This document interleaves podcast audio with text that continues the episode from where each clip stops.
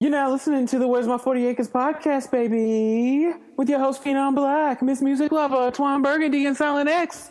This podcast ain't free. Well, maybe it is, but you better listen, niggas. They try to stay away from like large population. What if aliens came down and they look just like you? How would we know that they aliens? The alien came down and he looked just like ASAP Rocky. Yo, it's a couple that might be aliens out there then, bro. You ever saw like a, a what they call a shape changer? Uh, Shapeshifter. Shape shifter. Shape shifter. See, that's that YouTube stuff. And what if that schoolboy Q an alien? No, Schoolboy Q ain't an alien, man. I seen him Bro. take a at a truck stop. They don't do that. that's some trippy You ever saw an alien?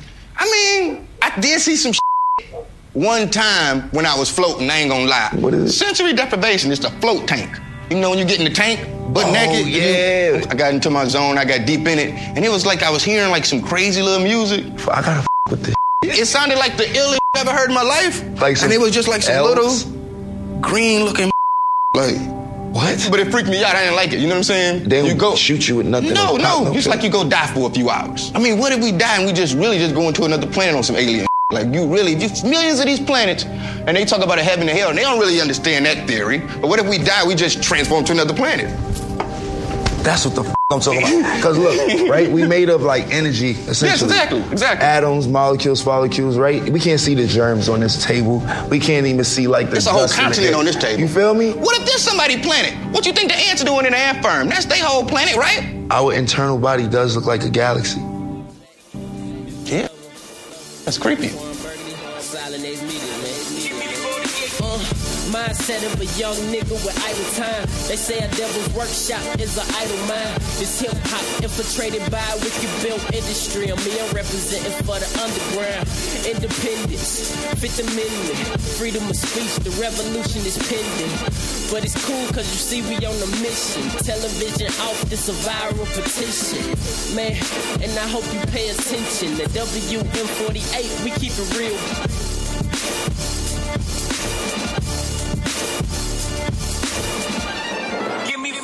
But then you're looking at black fans that are there, like, oh, we we ain't enough. So you you saying I ain't doing enough? I come to your show, I got your album, talk about you, but I ain't doing enough. But it's it's not it's not even I just didn't, I didn't bring twenty friends to, with to me. To add to that, right? To add to that, and this is what I was thinking because I went to No Name's concert when she came to DC. I was there when I went to No Name's concert in DC at 930 Club, and I think she had two shows here. You know what I saw? I saw a bunch of black women. That's what I saw. I saw a bunch of because because it was right down the street from Howard University.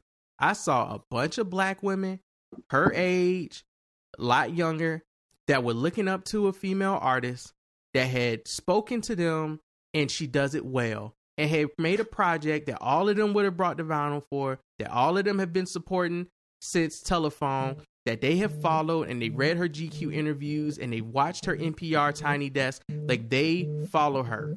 They they like they live through her music because it speaks directly to them, it's for them, and she looks like them. And she's a mm-hmm. cultured person.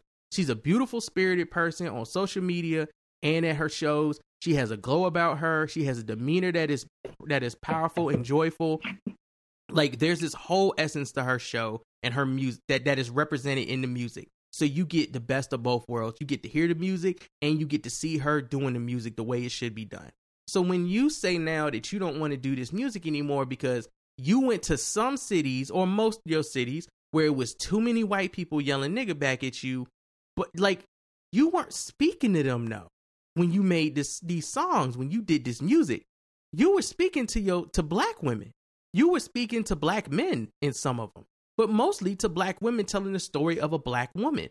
Like i'm sure uh, you know a white person directed the film a color color purple based on a book written by alice walker. Like that doesn't that, like people toni morrison and shit wasn't like no white people shouldn't be reading the bluest eyes because i wrote it to speak to black people. No, white people should be reading it so they can read a piece of a piece of sor- a source material that comes from a black person spoken to black people and not necessarily written to include white people who might not understand black vernacular and black culture because they don't care about it. You made music for black women. Your music spoke to black women. Black women supported you in the numbers that you know you got, and it was a significant amount of black women supporting you, followers on Instagram, But look at where you are. You are not just there because of the white people who liked your music. You are there because of the black women who loved your music too. So now you like, I'm not doing music no more. And they still supported you. But then you like, I'm not doing these concerts no more because it's white people talking to me. I'm kind of with Twan on this one. I'd be a little hurt. Like I would be like, damn, so we just lost a good one. Right? You know, that sucks. Everybody got to do what they got to do, and everybody got to deal with their depressions and their anxieties. And Yeah, I was gonna say, do you think this is something deeper than? This that's what it sounds like to me. Like it's something deeper. how she's saying just it just Rant, I guess, quote unquote, rant going on. she like I said, she's having an existential crisis. She's having what is a legit term, a quarter life crisis. That's a real thing. You know, Oh, it is. she's ha- and she's going through it, and I feel for her, but I also feel for her fans, and I, I I'm glad she has this book this book club club that she can thrive with.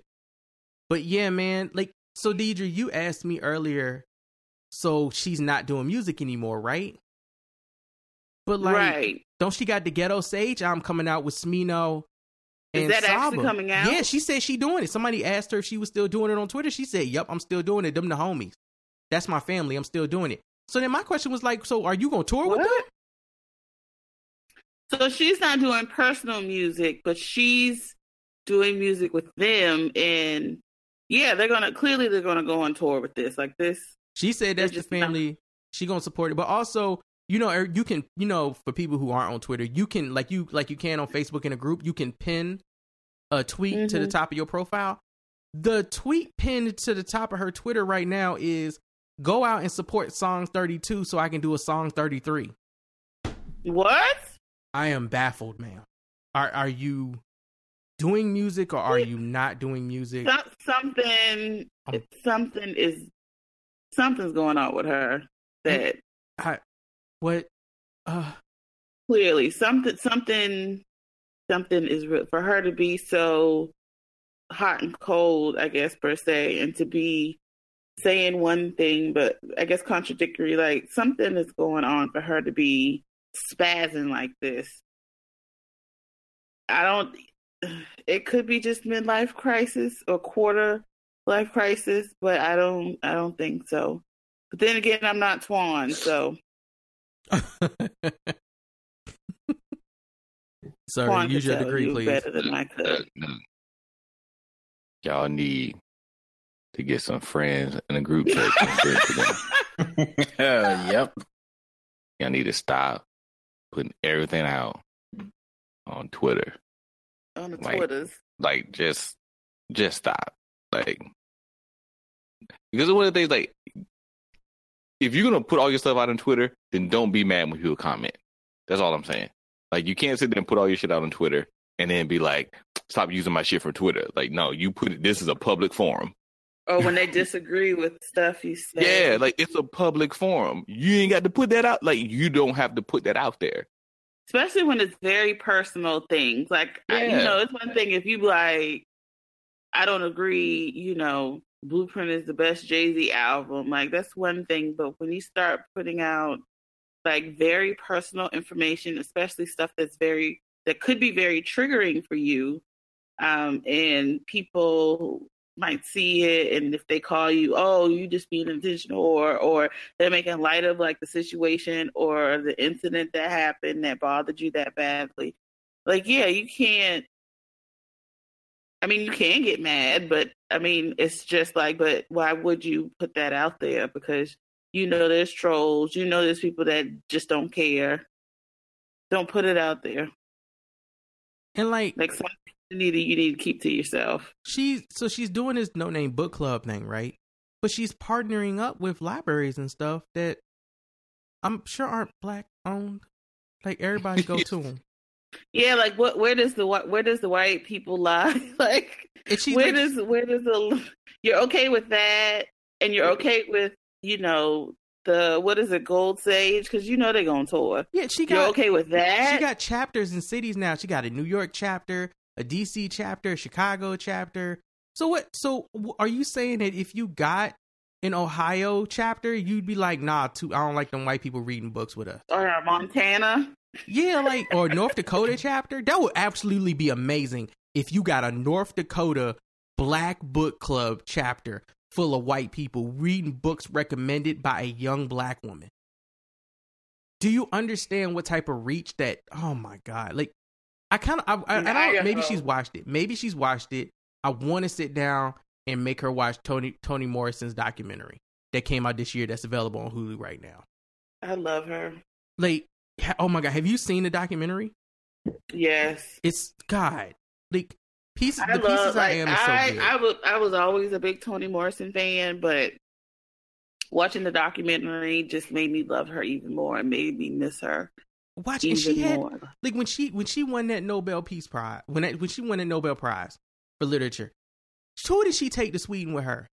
Two white people, because Mhm. those were the people that supported her. One of them was her editor. Her editor was a white man. Her Mhm. work colleague, when she was teaching like college courses or whatever, a white woman. She invited them. Not saying that she didn't take other people, she did, but she made sure to take the people that supported her, and they happened to be white people. Mhm. Like I'm, I'm so baffled at why we, uh, why we want to be particular about who we get help from, when we're helping so many more people like us with that. It's a bigger it's a bigger thing than that. It No. absolutely yeah, because even like if anybody reads Toni Morrison books, especially her earlier books, I mean, I mean, black blackest of the black, like you know, racism in all facets of like black culture and black just living. And then I mean, you know, Toni Morrison has literally like in the most eloquent form like broke down and told off white people and, and called them out on their racism. I love the way she talks. to that. Easily. those clips are so good. Those Easily, clips are so like- She'd be like, I mean, you just be like, God damn. I I love, Not- but I, I mean- love, I love what they put in the documentary about like um when they compared when they when they did the segments with James Baldwin, right? And Mhm. they were talking about being acknowledged with white awards for your literature. And they had they had one of the women, uh, one of the black writers at that time that she was being compared to, said they had her doing a petition for her to like get a literary award. They wouldn't put her up for it, or white people just wouldn't give it to her, despite all of the books that Toni Morrison had that were successful and the things that she's been able to do with those, speaking and reading them in other countries and stuff. Like that's how far reaching her her words went and her experiences went. They went so they had a petition going, and one of the one of the uh, the black uh, authors was like, "Why would I sign something begging white people for an award?" And I love the fact that it isn't begging people for an award. It's the same thing that you've been trying to do with your literature from day one writing. It's the same shit you go through with publishing. It's the same shit you go through with marketing and trying to sell your book, right? You have to deal within a white economy in a white environment in a white culture, trying to sell black thoughts and black experiences and black life and black words. You want the Mhm. acknowledgement. The pride, the, the, the, the it, it, isn't necessarily, it isn't the trophy. It's the acknowledgement that comes with the trophy. It's the fact Mhm. that you got to break down your white wall now and put my name up there in the rafters with everybody else's that you, who, who I am, who I deserve to be next to Mhm. you know, breaking down color barriers, part of that is being acknowledged for your abilities to actually break them down. And she did that. So when they were Mhm. like, when they had talked about how they had, and I love the fact that they included the the conversation the woman had with James Baldwin before he went about, he was like, girl, all that acknowledgement, I want a prize. Yep. I want a white. I want a symbol that white people see me. That's because because that's the that part of that is the point. That is the progressive struggle, Mhm. Exactly. And it, it's just weird for, for us to still to be in 2019 acting like we can make it out here. I'm not saying we can't make it out here with just the support of black people, but why would you want just the support of black people in a nation that, like we said earlier, is 12% black? And we constantly are going to be in front or around some white people. If you can get these white people to love you and support you genuinely, why not? hmm Like Why why not? why not? I just don't. It doesn't make you any black. Like it doesn't make you any blacker to be like, this is all I want is these black people to support me. I don't want any other race to support me at all. Like it, it doesn't work like that. It's the it's the fact of not do your art. Be honest to yourself and your experiences in that art, and then let who likes it like it. Now, if you're the people who try to change the art so that somebody else will like it, or you try to tone down your stuff so that white audience will like it, then that's a problem. Mm-hmm. But if you're if you're being honest to yourself, that's why like some people that we said you can have uh Toni Morrison, James Baldwin, like they their stuff was honest to themselves, honest to the viewpoints they were coming from, honest for, honest of the people they have seen in their life. And that's what I wrote. And if you over there being the majority can recognize that as genuine and want something of it, then that's great because that's a step in recognizing us as humans. You know, and we're and I'm fine with that. Because the thing is, whether you, like I didn't get into this to to do it for that. It'd be nice if it happens. I'm not gonna argue for y'all if, it, if you know I'm not gonna like say no, I'm not taking this award or I'm not taking that thing. But I that's not why I came in to do it. Mm-hmm. I came in because I wanted to write this these these stories for my thing. You came in and you gave your your perspective on the art, and then people gravitated to that. Like that's a genuine thing. That's a genuine. Like you like you should just be happy that people are doing it. Are they going to be people who who try to take advantage or don't or or do something else? Yeah, I mean that's always going to be it, it, it that's just how people are. No matter you black, white, whatever. Yeah, it won't just be life. white people. But the majority of people ride with you, and and they like your art and and your your point of view. So when you say that to when you say stuff to them, and then they just feel like, okay, now I can't like your art. You know. So now what is this now? Like this white person now is gonna go like, oh, I can't, I can't like this art. So now I'm not gonna listen. Now I'm not gonna expose myself to it. Just be like you're not changing. Nobody's out here saying no names out here doing her art for the white masses, right? You doing something right. that's genuine to you. That's that's do you do your art. Whatever it has to be to make it happen for you, do your art. Your fans will be your fans. Maybe as she gets older, she will understand this wisdom and you know apply to it. When she started but seeing that 25 struggle, is like the peak of I know everything. True. like I'm grown, grown when you're really not at all. Like you just kind of scratch the surface. I mean, if you want to add more struggle to your struggle, that's fine. But you you not you really are in a better position than most of the people you're saying that you want your music to only reach. Right? most of the people that you're speaking to are not going to be are will never be on a stage like you. We will never sit in a chair with Jimmy Kimmel or Jimmy Fallon or whoever like you've done. They will never perform with a live band. They will never get to meet the people you have met. They will never be able to reach the people that you've reached.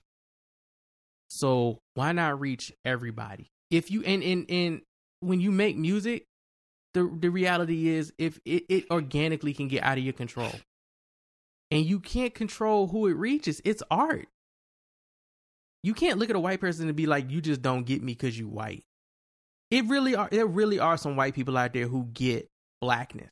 They don't get being mm. a black person. Like they don't get living as a black person, but they do understand from out from the outside the struggles that people have been through. They have tried to educate themselves as much as possible for you to act like that nope that they just don't there's no way they could possibly understand what you're going through as a human being because they white people. Like these are only black experiences that you speak about. Right that's it's just not it's not true man. Like it's it's it's not true. And yes your music comes from more black experience but that's some human shit too. That that's just some shit that all people deal with some of it right not all of and it and then on the flip side we've got it. you know you got black people that do not support you at all, and it, it, has nothing to do with you. It don't even have to do with your music. Like they don't, they don't like it. It's just that like they just don't fuck with you because some some of them like just want to see the demise of people. Some of them might not even, you know, they might listen to your music and don't like it. Like you, you're going to have that as well. So to just say like I only want my pe- my music to reach a certain group, like you just like you said, you just can't do that. But my question is like for every white person that was at a show saying N word disrespectfully, because I'm not going I'm not going to acknowledge that and say that it's okay that they was saying nigga because it's in your lyrics. They shouldn't be saying it, you know. But for every white person that was at them shows that you might have saw mouthing N word, how many of them did you notice didn't, or how many people treated you beautifully while you were over there? Performing and taking you places and doing interviews with you and like introducing you in settings and sitting down and trying to have conversations with you and completely opening themselves up to your embrace. Like, how many of them did that? How many good experiences did you have Mm-hmm. while while going while being on your journey that other people will never understand? You know, it ain't just I I, I like I I, agree. Like I, I feel you, Deidre. She's going through something. Like she's really going through something right now, and she's pro- she's mm-hmm. projecting all of that shit out over Twitter. And I hope most of her energy is actually just going into this book club because it is a beautiful thing that she now has chapters in different cities of black people getting together and talking about books, black books. Oh, yeah. That is super dope. As somebody who is an avid, you know, reader and loves, I love, I love a book. Love the feel of a book, a good book like that. I think that's really dope because you really don't see that. Like, yeah, you know, there's the whole quote unquote Oprah book club, but to see somebody that young and to see other people that are that young where they're now reading versus, you know, reading stuff on the internet like they're actually getting books and then they're dissecting it and they're talking about it in this conversation and then to have it throughout different cities that's amazing to see. So yeah hopefully that outlet will help her. I hope also that she has people that she can talk to.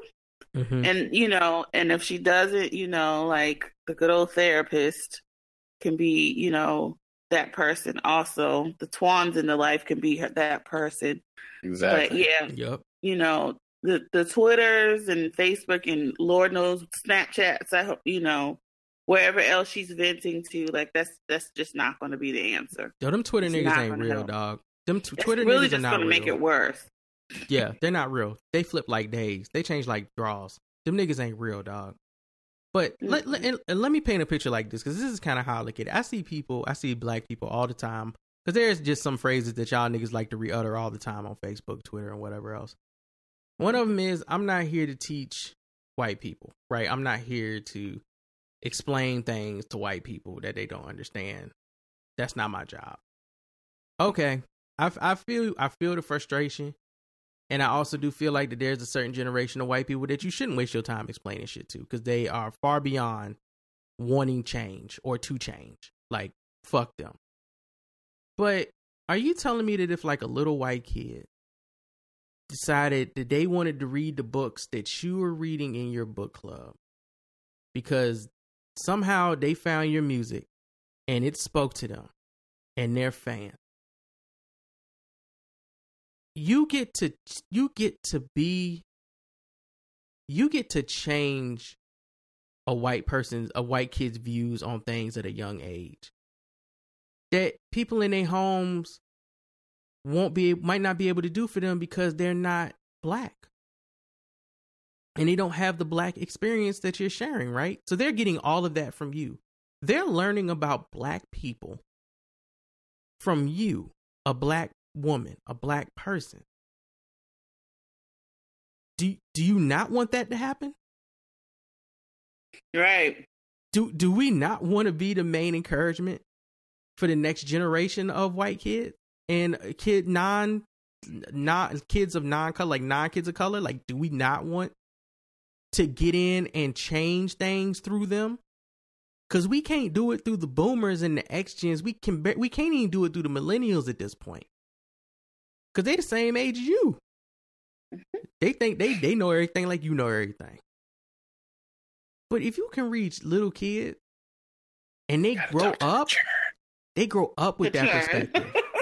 the. They grow up with that with that from with that perspective, right? Because you reach them. How is that? How I don't understand how we don't want to steal white mi- young white minds from evil white people. How why, why wouldn't we want to do that? I don't even think she sees it that far. Like I got your I got your child loving black people now. I got your child loving black stories. I got your child loving black words. And I didn't have to sugarcoat anything. Like this is just unapologetic me. Like and this is what they're seeing. You know, yeah, like they're fans of that. Nothing nothing sugarcoated. This is just me being me. Yeah. That's the I would want that too. So I, that's that's kind of how I look at. It. I hope she gets through it. I hope this book club helps her get through it. I'm actually interested now. I've been going through the Instagram page for No Name Book Club, and I kind of want to. I'm kind of looking at the book that they're reading. And I'm like, okay, maybe I need to check that out. See, just see what it's about because I don't really like talking currently? about. Huh? What are they reading? Currently, my phone just fucking died. Hold on. Well, it's on the Instagram page, so if anybody can get to their Instagram quicker than oh. I can, it's No Names Book Club is the Instagram. Is the Instagram name? Um, Yeah, let's see. I believe that's it. No Name Reads is the Instagram name. My bad. So No name reads. No Name Reads, and I guess the book they're currently reading is The Wretched of the Earth. Or The Hmm. Wretched of the Earth. It's Wretched, right? The Wretched of the Earth. Yep. Okay.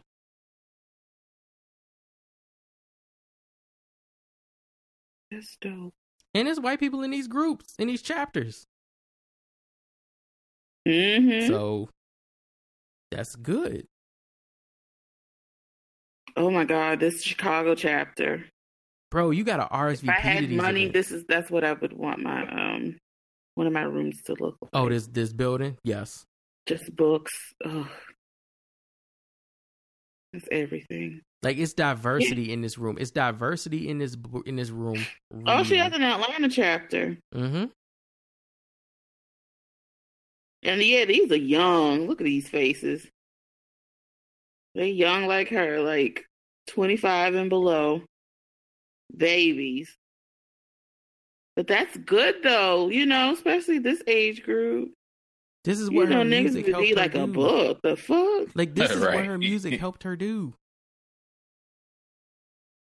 And then on top of that, so you know, like books, especially like, you know, like paperback, hardback books are so hard for a lot of authors to sell because you know this is in the day of age now of Audible and you know you can read things on your Kindle and stuff like that. So for people to actually go out and buy a hard copy, read it, and discuss that, like that's that's good Dope. and for them to like, keep their attention span because as we all know with their attention spans with a lot of them it's like okay this is this is interesting for like a day or two but then my mind goes to something else Mm-hmm.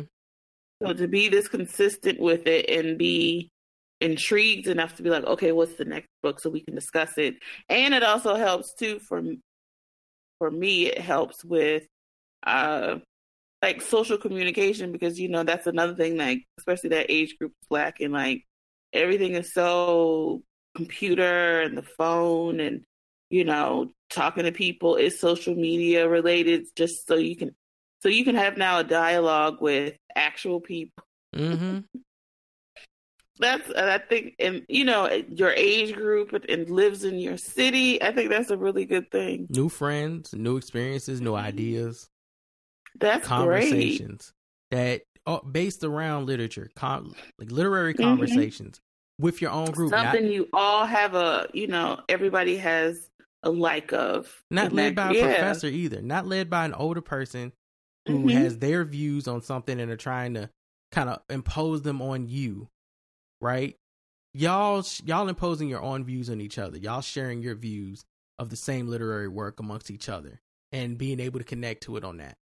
That's dope as fuck. hmm It is. It really, really is. Like I, me and my mom, you know, like I said, we I love Toni Morrison and she loves too. So you know, we always used to do that. And I mean, we're doing it now because I we started rereading all her books. So I sent her Sula because I finished Sula, and you know, we just started talking about it. And you know what I'm saying? Especially because a lot of the authors like Toni Morrison, and I'm sure the ones that she's probably suggested to read, like, you know, there's people see things differently than what you might see in a book, you know. So it's it's good discussion and it's it's really interesting. Yep. So yeah, man. Um, Um, whew. So that that happened. That was a long. I figured a no name discussion was gonna be a minute because we care so much about her and her music, and like I just want her to win. yeah, maybe this is just like said, she's young. Hopefully, this is just a phase. She definitely got Grammy snub. I think I know a lot and coped with. I'm sure with some other personal issues. So yeah, she'll just she just got to ride through it. But I, I feel like she's fine. She'll be okay. She got she she has some positive support. So I think if anything, Mm-hmm. that that will keep her head above water. I know sometimes people be feeling like they drowning out here alone, but she had the type of support that I wish more artists had. Because it, it- it's actually positive support. It's not just people following you to see what you're doing. You know what I mean? These these people actually do care about you. So Mm-hmm. Absolutely. I was trying to see if we had any voice. Uh, yes, we do. We have voicemail. Nah. uh, But he's like, oh yeah, I guess we have a voicemail. wait. When? Hold on, hold on. We might not have voicemails. Wait a minute. Let me let me let me make sure because I know I I know we did some last time. We did With some. that whole that that that guy Yeah. Whose stuff got stolen. Yo, that was wild. that was an emotional roller coaster. oh yeah, that really was. That really was. It was like, uh, uh, sure. All right, so we had like four messages a couple weeks ago, so I guess we did get one last week. All right, so let me. That one came in at twelve in the morning. That come in at twelve. When was the last? What was the last podcast episode we did? What day was that? I know it was Wednesday, but it wasn't. So it wasn't. Damn it! Go back. You know what? I hate you. Go back, yo. She won't even let me look at an older calendar. Like it won't even let me change time. Wow. That is thank you, Mac, for being so secure. Last week was what, the twenty seventh, I think? yes. Damn, it's hard to find a calendar on this bitch. All right. The twenty seventh we didn't do a show. So we did a show on the twentieth. Twentieth. Right. That was the last show we did. We got a voicemail on the 20th at 1.50. I'm assuming this is in the no, this was at 7:09 p.m. So we got it that night. Did we not play this one? We definitely played voicemails last week. I just remember it was that boy. I can't tell if we played this or not. If it some story about his car being repossessed. Right, but it was like three voicemails about his car being repossessed. and then we got the the mashup question.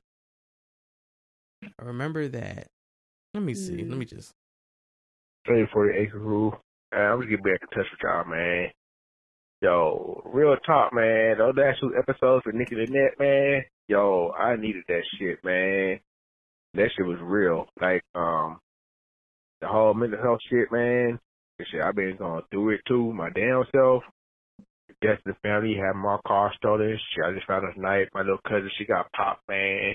Trying to find out some information on that shit, man. That's, you know, shit Lewis, nigga. That's shit Lewis and shit Lewis, man. These motherfuckers out here riding, dog. It's like, it's robber season out in this motherfucker right now, but Yeah, but for sure, man, like that mental health shit ain't no joke. Know, try, I've been trying to focus on that shit. I sure hope that shit, yeah, man, shit helped me out a whole lot, and I sure hope that shit helping out a whole lot of other people too. You know, um, so yeah, I need, I need, I need to look up on uh, Twitter and whatnot, follow her and everything.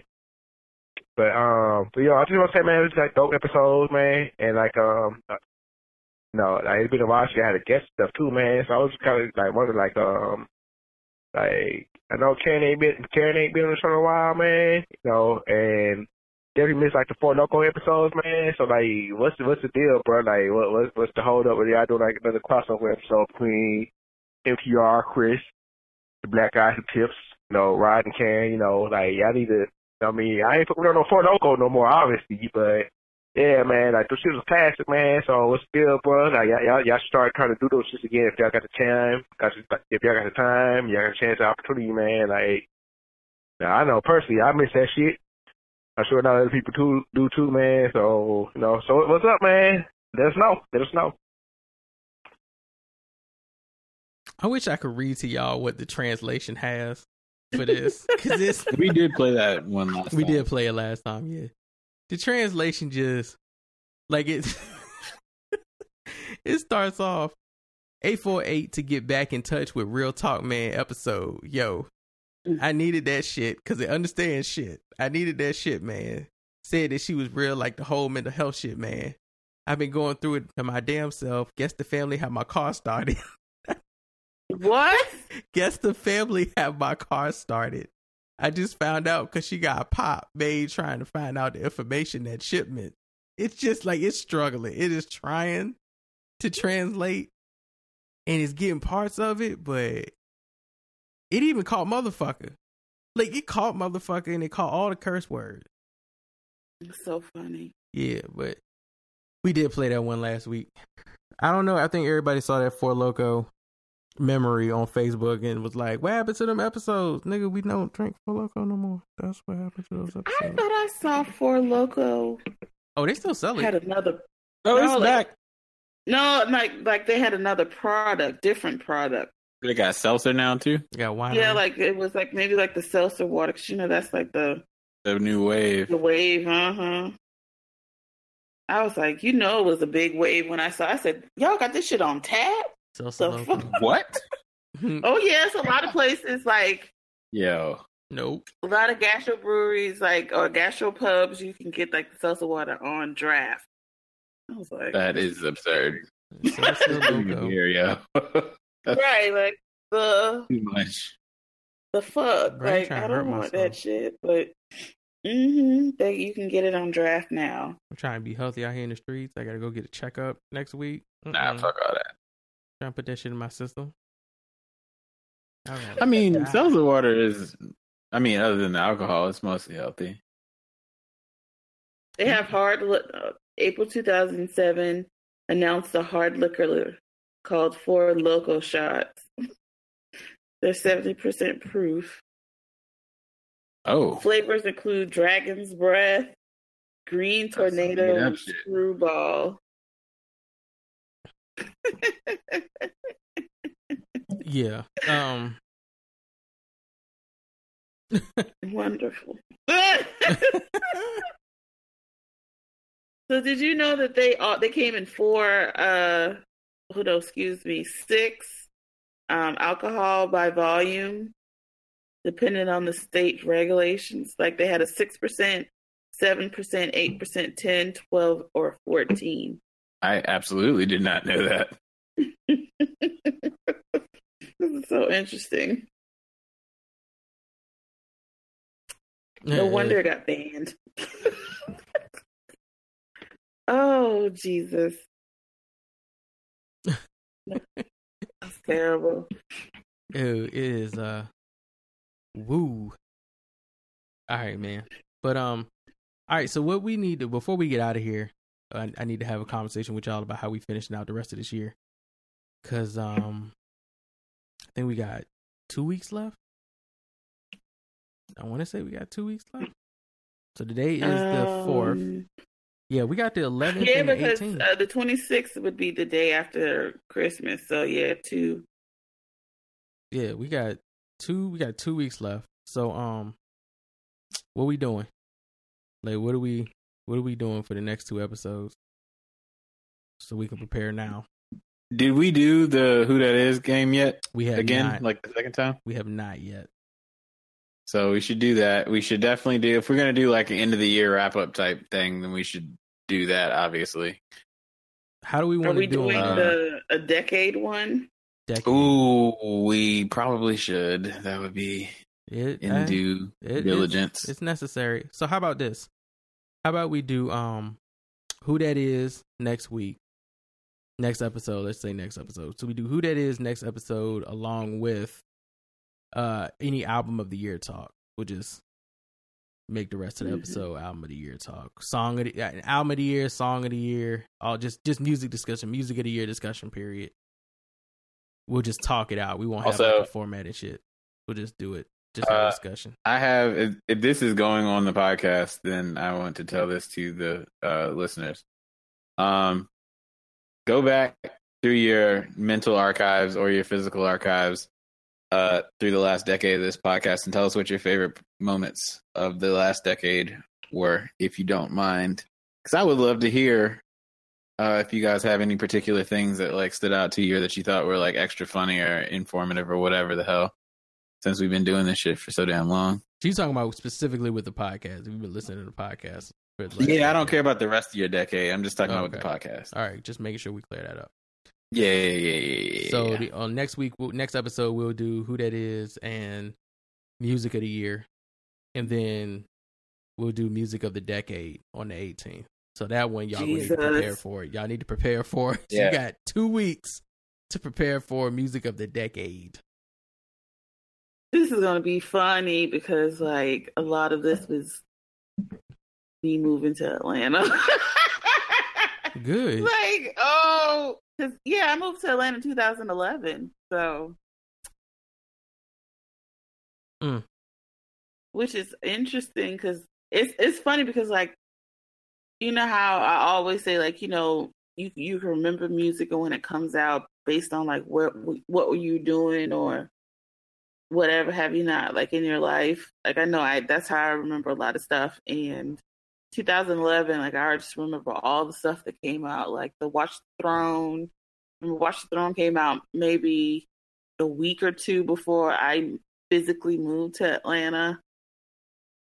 I remember how, you know, um, I saw Kid Kid Capri did um I went to a New New Year's Eve party. That was my first New Year's party moving as a I guess Atlanta resident. And Right. They had it at the Biltmore and Kid Capri and Idris Elba were the DJs.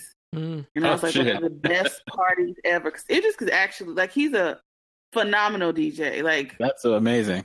phenomenal. Like I mean, like I was thoroughly surprised how knowledgeable he knows about music and you know just he can read the crowd and you know stuff like that. So he's actually very good.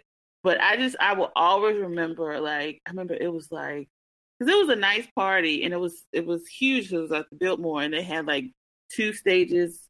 So you know one one side of this big old place was Kid Capri stuff, and then on the other side was Idris, and I just remember when it finally, you know, they did the countdown and it was like Happy New Year and it was 2012.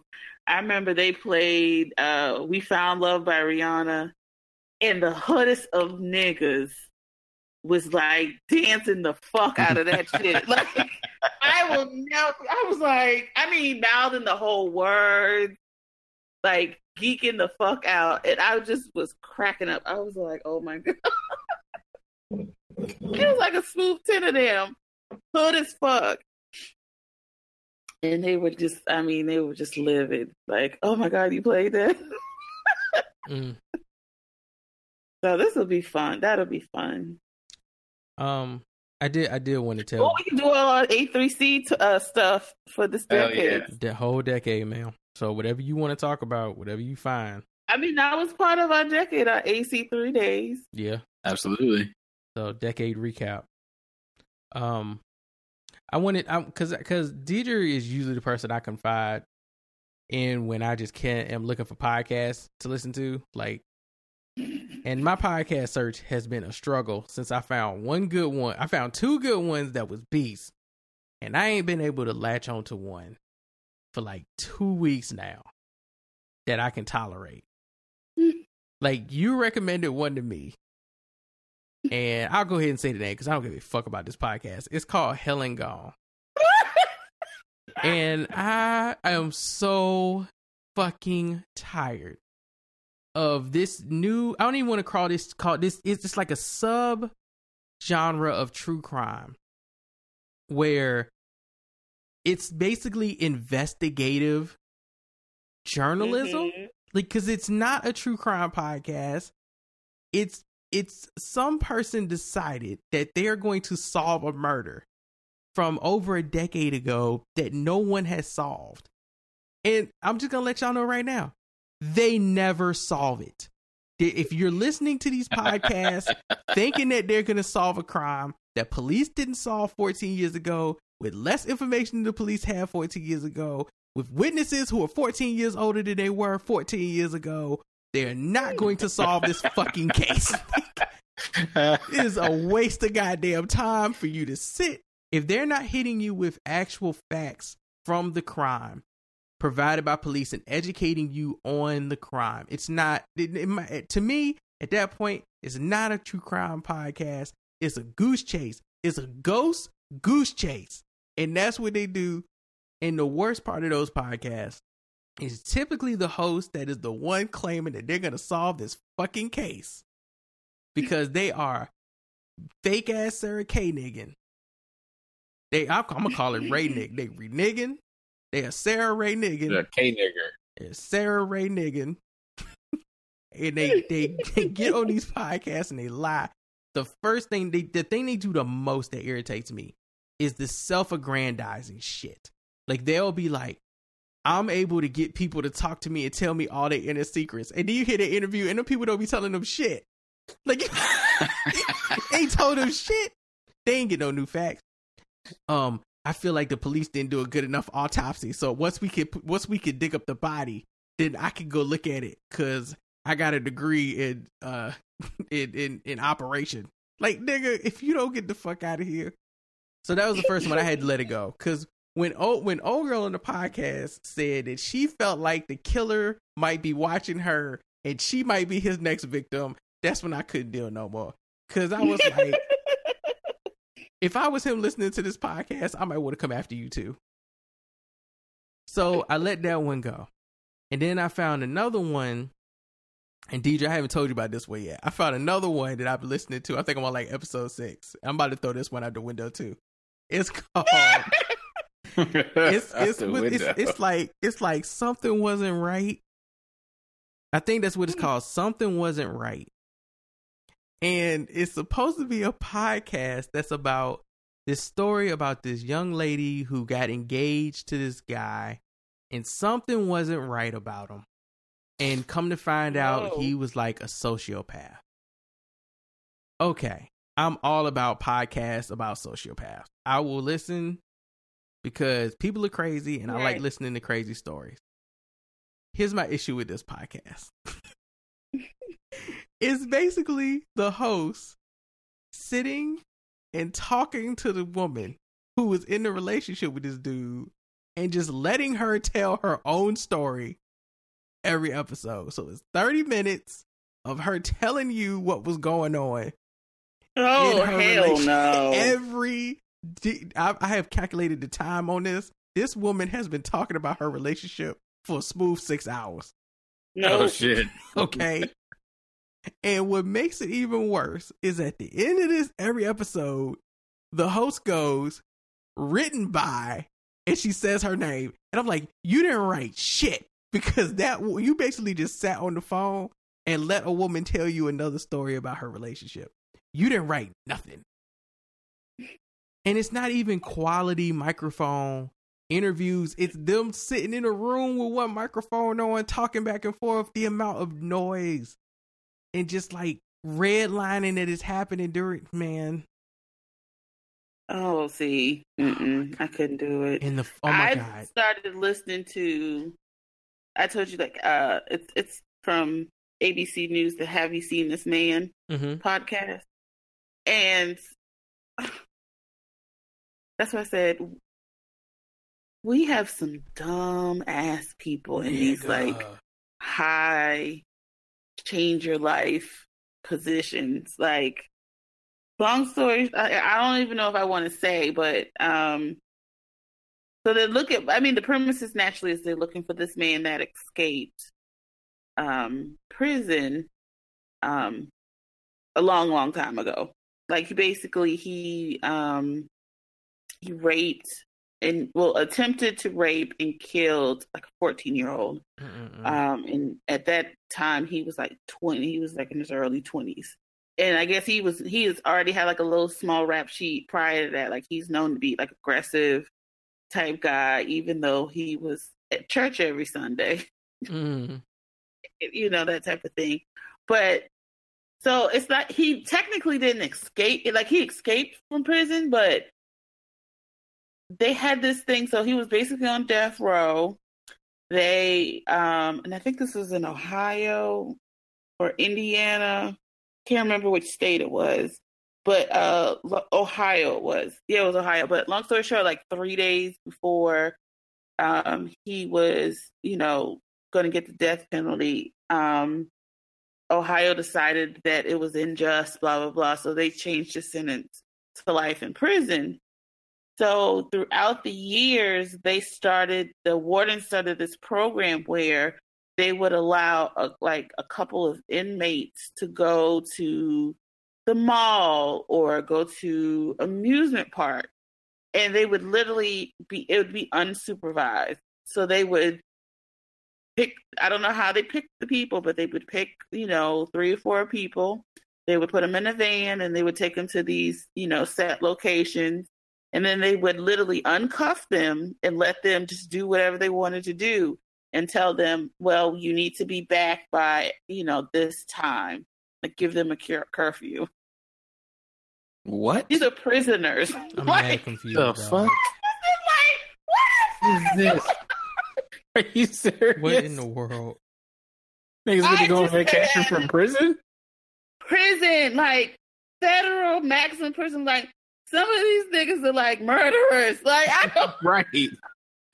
so this black man, like literally, so they took him and I, you know, maybe three or four people. They went to the mall, and You really um, fucked me mind up when you said that he was black because I knew for sure that that was a white man that got out to just go on his merry way. This, this, yeah, this is yeah, this is this is the black Lester uh, Eubanks. This is Yeah, that's a black ass name. right this is a whole black man. Sound like a nigga. so So yeah, so um, so he, he they went to the mall, um, and basically in a nutshell, they went to the mall, and it was like three or four of them, and um, uncuffed him and said, you know, y'all can shop. I don't know how you shop with, in, you know, you were in prison like five minutes ago, but whatever. Like, um, you know, and you need to come back at like two thirty. So two thirty comes, and the other three, four guys come back. He don't come back. of course, it's prison. So, so instead of them being like alerted and you know being like, oh my god, let me just you know tell everybody we we got to find him. Oh, they hop back in the van and they just bop their way back to the prison, which is like I think they said maybe like an hour plus away. So it wasn't even priority, like, oh, this man is missing. And by the time they made it a priority, I think it was like two, three days out. I was like, he deserves to be free. Y'all don't need to look for him. At this point, yes, they didn't want him to stay then- prison anyway. So they they interviewed the warden that you know decided this. Oh, he still is like a Stark. Um, like he just says like this was you know he's like I don't regret me doing this program, and I was like, oh my god, but this whole man that attempted to rape and but killed like literally he attempted to rape like I think the girl was fourteen. she was running home to get changed to go to the laundromat, and he attacked her in the side alley, and he um like beat her up, like attempted to rape her, beat her up, and then um while he was coming back, he did something like, and he was coming back and he saw her that she was still alive. He went to her and got a rock and like bashed her head in. Mm. But this is somebody who, like, literally three days was going to be on the electric chair. You let him unsupervised, no shackles, no handcuffs, nothing. You let him roam free in a mall. Somebody who has, you know, issues with trying to have sex with underage girls. And then they were saying, I think I'm on episode um, five now, but they were saying like um, he had somebody which they think it was his father, which so happens to be a preacher, like literally wait for him and swoop him away. Oh yeah, fuck that. I said this shit. Nope. What? I said, Hard note. wow. And like he, like they, I think the like the last episode, um, the one that I'm on now, they were they spotted him in California. So like he took the bus and, and made a and changed his name and everything. So, and I think yeah, this has been like in the '60s, so he's been out since then. At least your shit is like a story with some factual shit to it that's entertaining and isn't just a person rambling about they broken dumbass choices that they made on their own in their own dumbass relationship with a dude who clearly was a fucking faker and a goddamn sociopath the first time you met him talking about he put aside a fund to save up a hundred grand to buy you a goddamn piano two weeks into y'all fucking relationship and you thought that this nigga was legit. Deidre, there is a point where this man told this woman to call he gave this girl he gave this woman a phone number for her to text one of his friends so they could become friends and have conversation. Now, she is texting this woman all her personal intimate secrets, all her Oh, details about the wedding, everything. Ain't never fucking met the girl. Ain't never fucking talked to her on the phone. The girl don't have a Facebook page or any social media. She got two pictures that the girl sent her of what supposedly her and her husband look like. It took them six episodes of this woman rambling to get to the point where, I, where her, of her going. It was basically him pretending Wow. to be a girl named Kimmy using Google uh, uh voice or like uh using Google numbers. Like, Mm. ma'am, we knew that when you Mm. said he gave you his friend's number, Kimmy, for you to talk to, and you never thought to call the wench. Like, are you serious? but you needed to talk for four more hours to get to that real that revelation.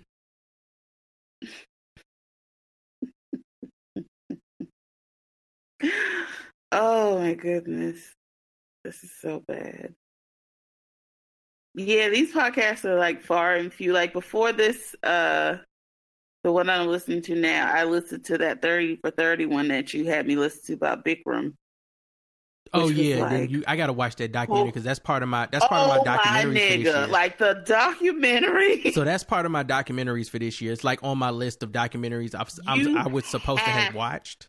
to So I'm watching. because it. it's like it was it's one thing to hear it you know on the podcast and like this nigga was wilding but to like to see him and see him in his full crazy ass like you just be like wow. Just just absolutely wow. Like at one point like they were just showing how one you know like the conflict these these people had of on one hand we know how vile and disgusting and you know how he sexually assaulted these women But then it's the flip side of, but he changed my life with his yoga, Yo, which is the yoga that technically it's not his yoga. he stole all he didn't create shits. yoga positions. He stole it from his, you know, mentor or whatever. And then, you know, but to see them like cry, and he was like, wow. And then to see also, so you know how they said that these, um, these, you know, teacher conferences or whatever, have you called it, you know, the rooms would be like 120, you know, 125 degrees. And while they're sweating and they're literally, they can't leave. So they're literally peeing on themselves. And you figured like all that body odor and it's carpet. Because, you know, at that point they didn't, they'd never created yoga mats. So they're on like carpet soaking in all this funk. Here he is sitting on top of like this plank type thing. And it's like a white oversized chair he's sitting in. And he's sitting Indian style in it. And there are like three hoses that are like spraying him with cold water, like cold air. So he's cool, you know, he's cool as a cucumber in here. While these people are like literally dying and saying like, I couldn't leave. I had to tell them like my period was starting and show them the blood for them to even open the door for me. I mm, yeah. I yeah, fuck all that. I did a hot yoga class once and uh never the fuck again. Tell you that. This is before I knew the dude was a scumbag. But that shit is unpleasant. Yeah, he was like, I mean, he called himself the bad boy of yoga. Nigga, how you even gonna be? That shouldn't even be a thing that is possible to be. He was He he's posed that crazy. though, like he dog. was full fledged nigga. Like Yes. Yeah, I seen him walking straight up around that fucking black speedo and shit in the Yeah. little trailer for the documentary. But just listen to their commentary, the interviews, the stuff he's saying that he was saying to them, and the way he was saying it. Like, I don't know how. I'm just, I'm sorry, I just don't know how these people can't tell these people be trash, dog. Like when you hear them saying this stuff in the way they talk, it's trash. And uh, frankly, this this is just this is just how I look at it. Anybody that treats you in a way that makes you feel like shit and tells you that they're doing it to make you into a better person, they're full of shit, dog. They're lying to you. Oh yeah, obviously. They're fucking lying to you. I don't know why people think that people trying to break them are trying to build them up. That's not a real thing, dog. Niggas are trying. No. Niggas who are trying to break you are trying to break you. That's all they're trying to do. But he, but you, you had people like people crying. Like this one guy in particular. I don't. It's the black people on there too, which was like, oh, Nigga. but um, yeah, it, I I thought, it, yeah, some black girls on there, but this one guy in particular, he was you know X pounds overweight, and he could went to the class, and I guess they were doing a particular position, and Bikram said, you know, suck in that stomach. I don't want to see that shit jiggle, like something along those lines. So, you know, he felt so mortified that he lost all this. It, he said it, it made him lose all this weight.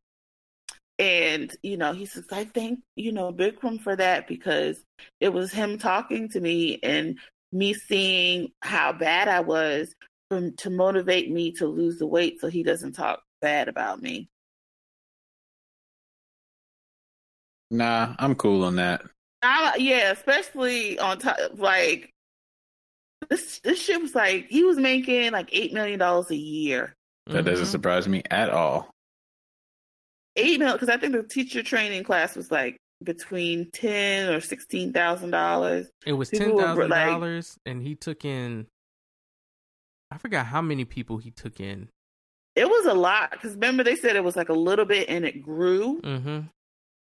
And he was having it all at these, you know, these hotels where that's where they did they they did it like three times a day, and then you know they stayed there. They couldn't leave the you know the hotel, and he stayed at the hotel too, and he lived like on the penthouse suite, which was disgusting. But um, yeah, you have you have to watch the documentary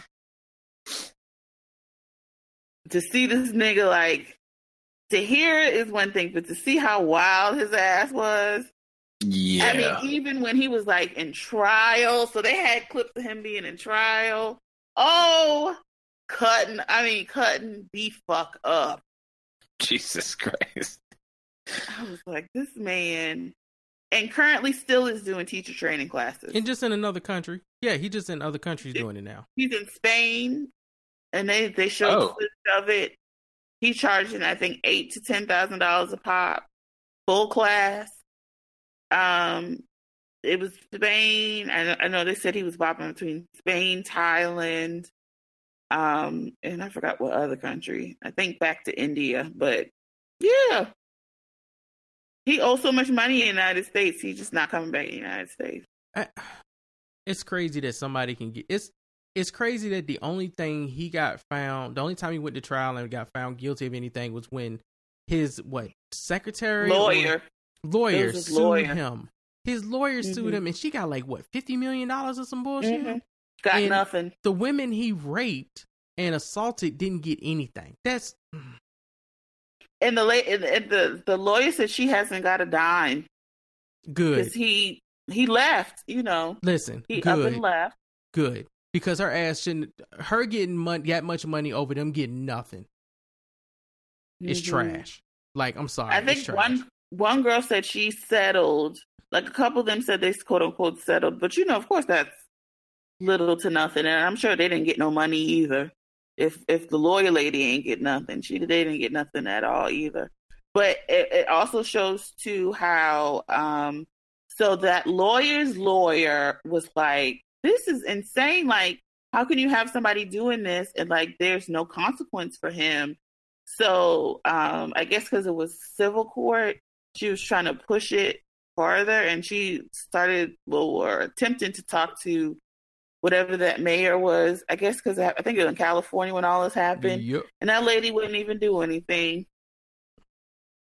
big business bro like it should i just got finished watching um and then we'll we'll close this out because we done ran over good i just got finished watching bombshell which Mhm. is uh, Charlize Theron, Margot Robbie, and Nicole Kidman, and it was about the three Fox News anchors who ended up like going after was it Roger Ailes for Yes, sexual yes, assault? Mm-hmm. Yeah, and uh, Charlize Theron plays Megyn Kelly.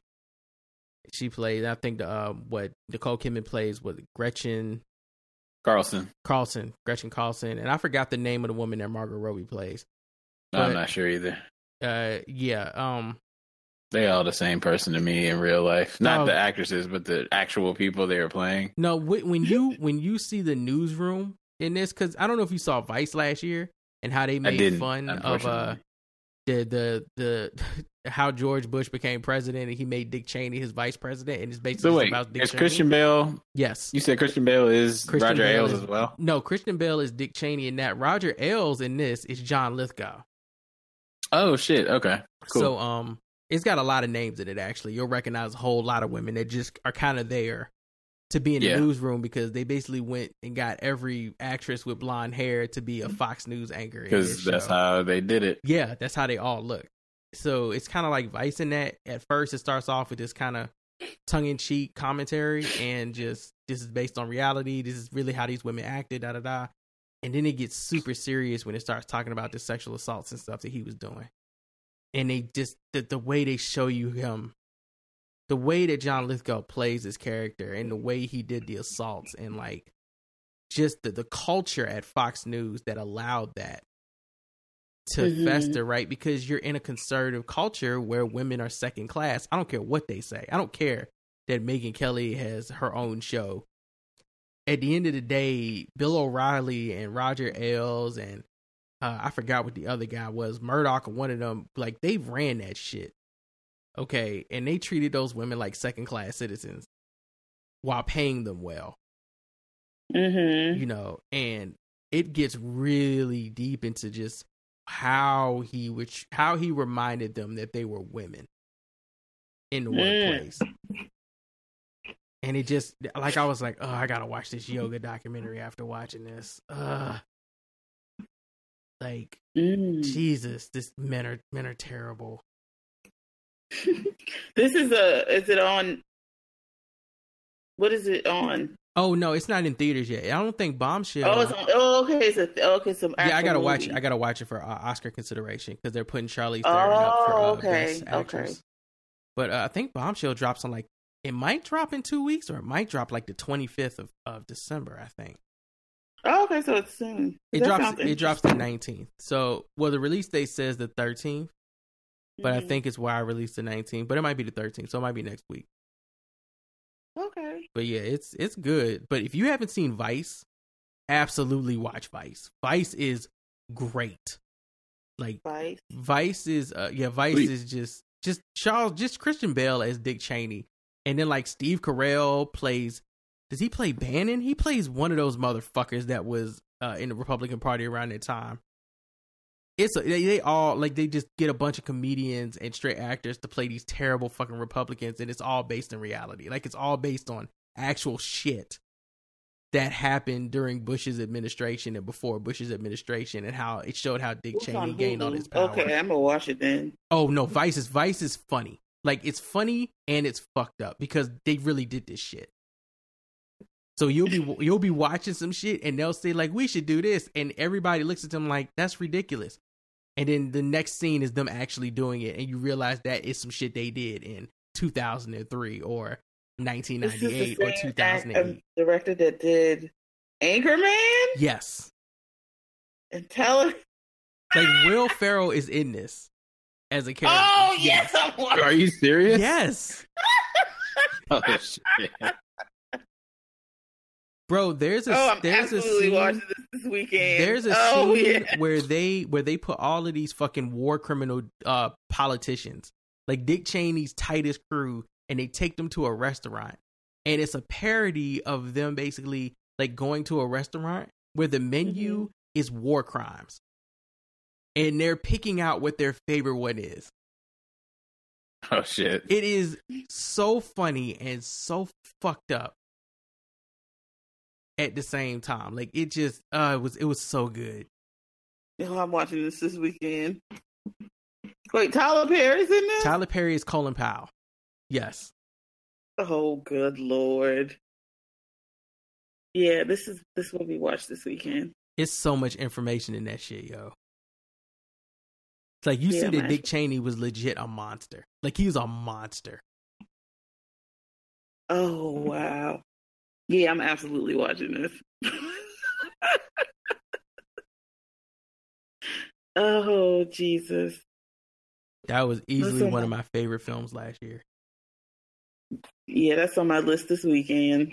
So I started to watch it on a plane, but then I realized the flight was going to be too short for me to finish it, so I didn't bother getting around to it. I hope it's on streaming somewhere. I gotta it's find on it. it was on Hulu Yeah, I last just time I saw checked. it's on Hulu. Yeah, Oh, then I'm gonna watch it then. while. Perfect.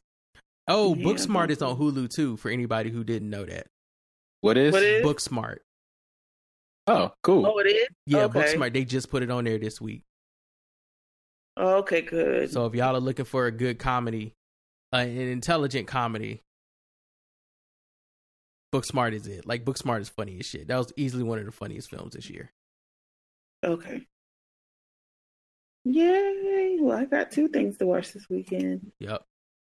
Also, uh, in the spirit of, you know, reaching across the aisle and connecting with people for Indigenous Peoples Day this year, I taught a white young man from America, a white young man from Scotland, and a white young man from New Zealand how to play spades over Thanksgiving weekend. Oh, I love it.